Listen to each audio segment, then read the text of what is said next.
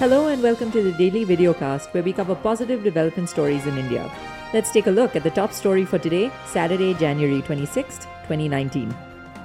Republic Day honors the day on which the Constitution of India came into effect, January 26, 1950, as the governing document of India. The day is a celebration embodying pride and nation building. We asked a few citizens in the nation's capital about why they were proud to be Indian. Take a look at what they had to say.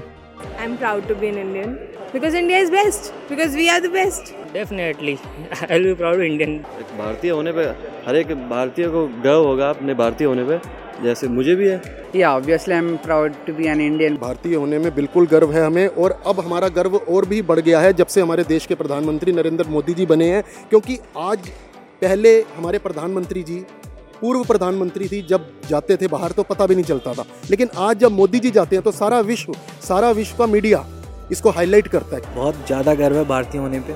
हमारे देश में corruption की recording इसलिए हमारा देश थोड़ा slow but प्रधानमंत्री के आने से इस सरकार के आने से बहुत ज़्यादा आगे डेवलपमेंट किया है देश ने।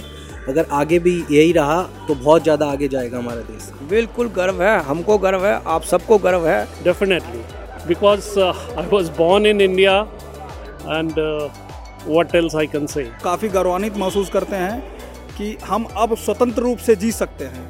स्वतंत्र रूप से कुछ भी कह सकते हैं। भारतीय होने में गर्व है। हालाँकि भारत एक विशाल देश है विविधताओं का देश है यहाँ बहुत सारी समस्याएँ हैं। तो हम सबको मिलकर काम करना होगा हम जनता को भी और सरकार को भी। इसमें हम दोनों दोषी हैं। हम हिंदुस्तानी हैं एक साथ रहेंगे सब बहुत गर्व से है हम भारतीय हैं।